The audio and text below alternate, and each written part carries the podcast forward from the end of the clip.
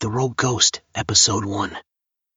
On a cold Christmas Eve in Sheffield, as the world outside was wrapped in festive lights and the echo of carols, I sat alone, cloaked in the shadows of my past. That's when he appeared, a stranger in a red jumper claiming to be Santa Claus. His eyes held a depth that spoke of untold stories. He leaned in, his voice barely above a whisper. I need your help. My last Christmas door is in danger, and only you can save it.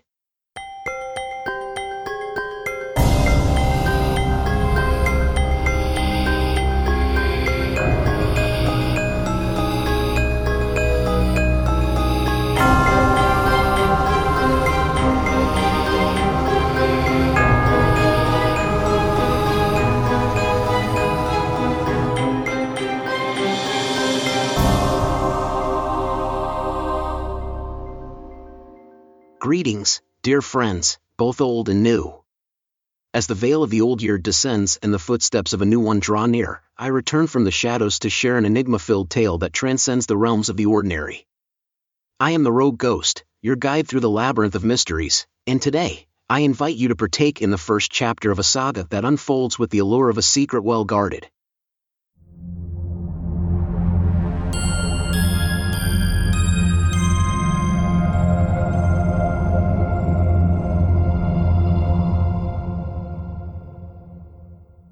The heart of Sheffield, my story finds its genesis.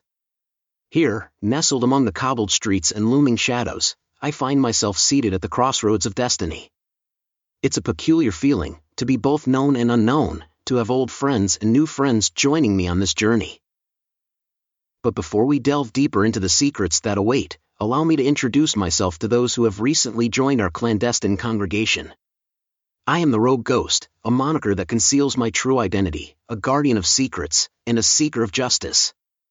As I embark on this quest, I shall be your guide through the ever twisting corridors of my existence, each turn revealing a new mystery, each step leading us closer to the truth.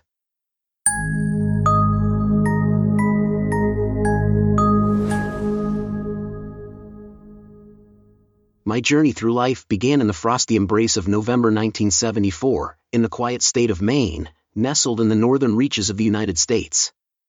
However, my path was one fraught with early adversity, as I never had the chance to know my parents. Instead, fate saw fit to place me in the care of an orphanage shortly after my birth, setting the stage for a childhood marked by uncertainty and constant change. In those tender, formative years, I became intimately acquainted with the transient existence of a child moving from one children's home to another across the vast expanse of the United States. Each new destination held its own unique chapter in the story of my young life, with unfamiliar faces, rules, and routines shaping my world. It was at the age of 13 that the course of my life took a pivotal turn. A fateful medical examination unveiled a rare and serious heart condition, a revelation that would forever alter the trajectory of my existence the treatment required to combat this condition was not readily available within the borders of the United States. Thus, it was determined that my best chance for a healthier future lay across the vast Atlantic Ocean, in the United Kingdom. I was uprooted once more, finding myself in a place called Elmwood Children's Home in the city of Sheffield. Within the echoing corridors of despair and beneath the stern rule of the matron, I stumbled upon an unexpected treasure, a love story that would forever hold my heart in its thrall. My angel, as she shall forever be known in the chronicles of our enigmatic journey, emerged as my kindred spirit amidst the trials and tribulations of orphanhood. Fate had woven a curious tapestry that connected us, for she too bore the weight of the same heart condition that had brought me across the ocean. In the eyes of the world, we were mere shadows, meaningless names inscribed in a ledger, subject to the whims of a system that often treated us as if we were invisible. Yet, within the very heart of that desolation, a bond was forged that transcended the mundane. Ours was a story of love that defied the boundaries of time and circumstance, a story that would become an integral part of the cryptic narrative that lay ahead. But our love story was never destined to follow the conventional script. To the outside world, we appeared to be victims of a malevolent heart condition, a carefully constructed cover story designed to lead us to the enigmatic Longstone Institute. Nestled in the shadows of Bakewell, this institution held a clandestine purpose, specializing in the treatment of enchanters, gifted beings who could shape reality itself through the art of chanting. It was within these hallowed halls that we uncovered the hidden tapestry of our true heritage as enchanters, embarking on a journey that would forever alter the course of our lives.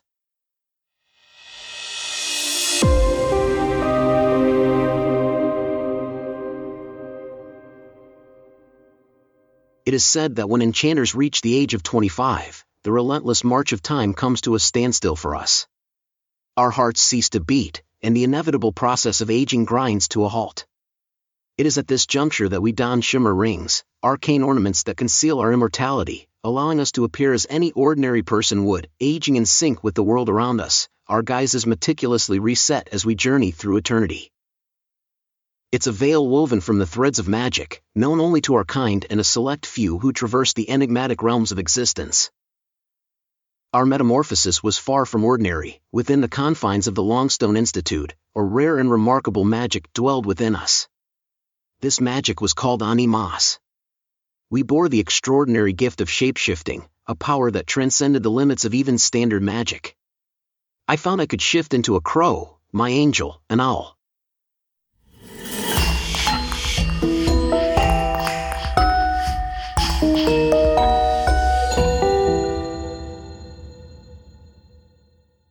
my angel and I found ourselves recruited by the Vatican's secretive arm, the Spectrus Order, a covert organization that operated beneath the surface of reality. Marked with tattoos that mirrored our animal personas, we became Spectrus ghosts, entrusted with missions that plunged us into the depths of intrigue and danger. It was within the folds of this clandestine world that we honed our abilities and marked our unwavering devotion to the mysterious cause. But destiny, that capricious mistress, has a way of revealing her darkest plans at the most unexpected moments. On a mission in the Dominican Republic, a sinister plot by a group known as the Cerberus Syndicate unraveled before our eyes. Their malevolent designs sought to infiltrate the government, and we, my angel and I, stood as the last line of defense against their nefarious intentions. However, the price we paid was immeasurable, and the light of my angel was extinguished, casting me into a world plunged into the abyss of sorrow. The syndicate, adept at weaving their web of deception, sought to lay a sinister shadow over my angel's demise and framed me for her murder. The organization I had once served with unwavering loyalty, the Spectrus Order, now marked me as their most wanted fugitive, their prime target.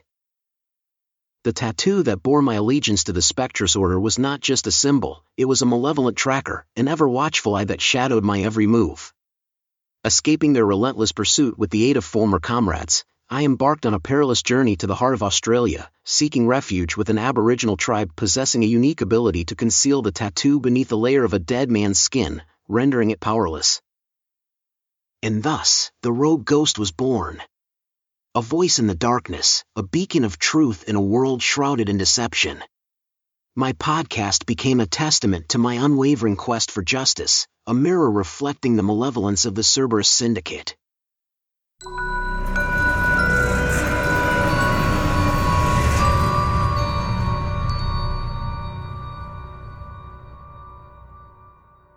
Today, my friends, marks a significant chapter in this tale the rogue ghost emerges from the shadows once more, and as I stand on the precipice of a new era, there is more to unveil. For you see, just a few days ago, on that fateful Christmas Eve night as I drowned my sorrows in a Sheffield pub, an extraordinary encounter transpired, an encounter that would rekindle the fire of my purpose. A man, his crimson jumper standing out against the pub's subdued backdrop, settled beside me. He boldly claimed to be none other than Santa Claus himself. I must admit, my initial reaction was one of doubt and disbelief. This man, youthful and far from the conventional image of Santa Claus, evoked a deep sense of skepticism within me. I contemplated rising from my seat and discreetly slipping out of the pub, dismissing him as a charming but misguided drunkard, perhaps deserving of pity at best and certainly unworthy of further attention at worst. But the man possessed something that gave me pause, something that hinted at the extraordinary, a shimmer ring, hanging from a chain around his neck. This man, who had proclaimed himself to be Santa Claus, was no mere impostor. He was an enchanter, much like me, and he was showing his true face as a gesture of trust. He revealed a grave peril that threatened the very fabric of our world, a peril that the Cerberus Syndicate sought to exploit. Santa needed me to find his last Christmas door before the Syndicate laid claim to it. Magic doors were commonplace in the enchanter world, but this particular Christmas door was no ordinary portal, it possessed unparalleled power, capable of puncturing through the very essence of reality, bridging the gap between realms. And now, this Christmas door was in grave peril. The door had been broken apart and concealed within 12 intricately crafted wooden puzzle boxes, each corresponding to one of the 12 days of Christmas, just like the classic song. These boxes had been scattered across the globe, hidden by Santa's trusted allies, and even he could not pinpoint their exact locations. As if to underscore the urgency, Santa revealed a triangular tattoo etched onto his wrist, a magical mark that relentlessly tracked his every move, save for a brief respite on the sacred night of Christmas Eve. It was on this night that Santa could operate unseen, and he needed my assistance to locate and bring together the puzzle boxes but Santa Claus did not send me on this perilous journey without guidance. He bestowed upon me a Christmas card that would act as a beacon and compass, leading me to the hidden treasures when in proximity to them. This card, imbued with magical properties that only a powerful enchanter could bestow, carried a message within. It said, Christmas spirit will show the way, from your friends, D and A. Santa declared that this very spirit would illuminate the path, even in the darkest of nights. Beneath this message lay a riddle, a puzzle carefully crafted by Santa's allies, intended to unveil the whereabouts of the first puzzle box.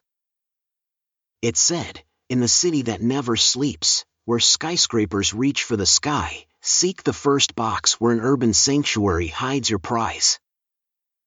Santa expressed his concern, cautioning me that the syndicate somehow possessed knowledge of the riddle's existence.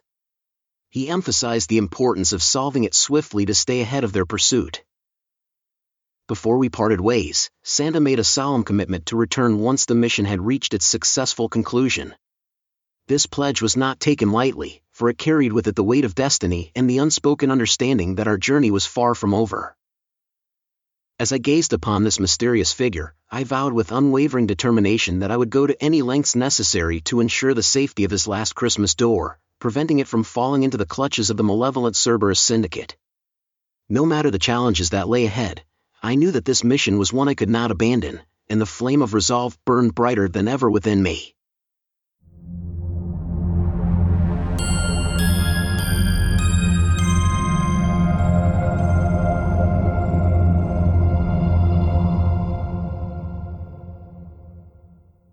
Days that followed my encounter with Santa, I took the opportunity to revisit familiar places in Sheffield, each one carrying memories of my beloved angel. I found solace in the moments spent on the bench outside the cathedral, a place where our love had bloomed like the most resplendent of flowers.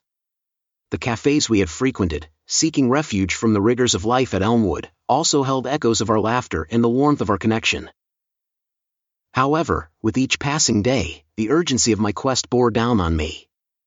The elusive solution to the riddle, which would unveil the location of the first puzzle box, remained tantalizingly out of reach it became increasingly apparent that time was a luxury I could ill afford, and I came to realize that this quest is not one that I could embark upon alone.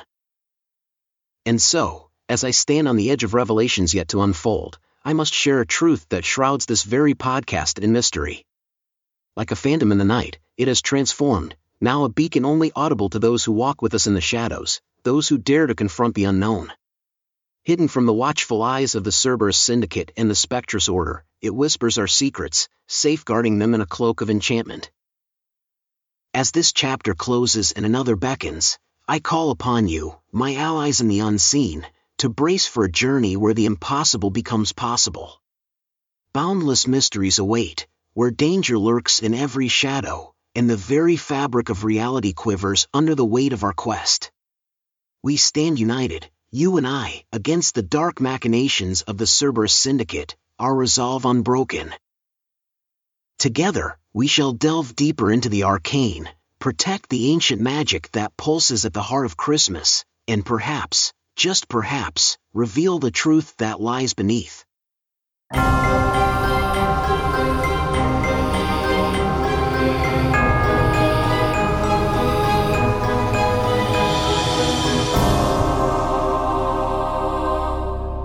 Until next time, my kindred spirits, keep the flame of belief ever burning.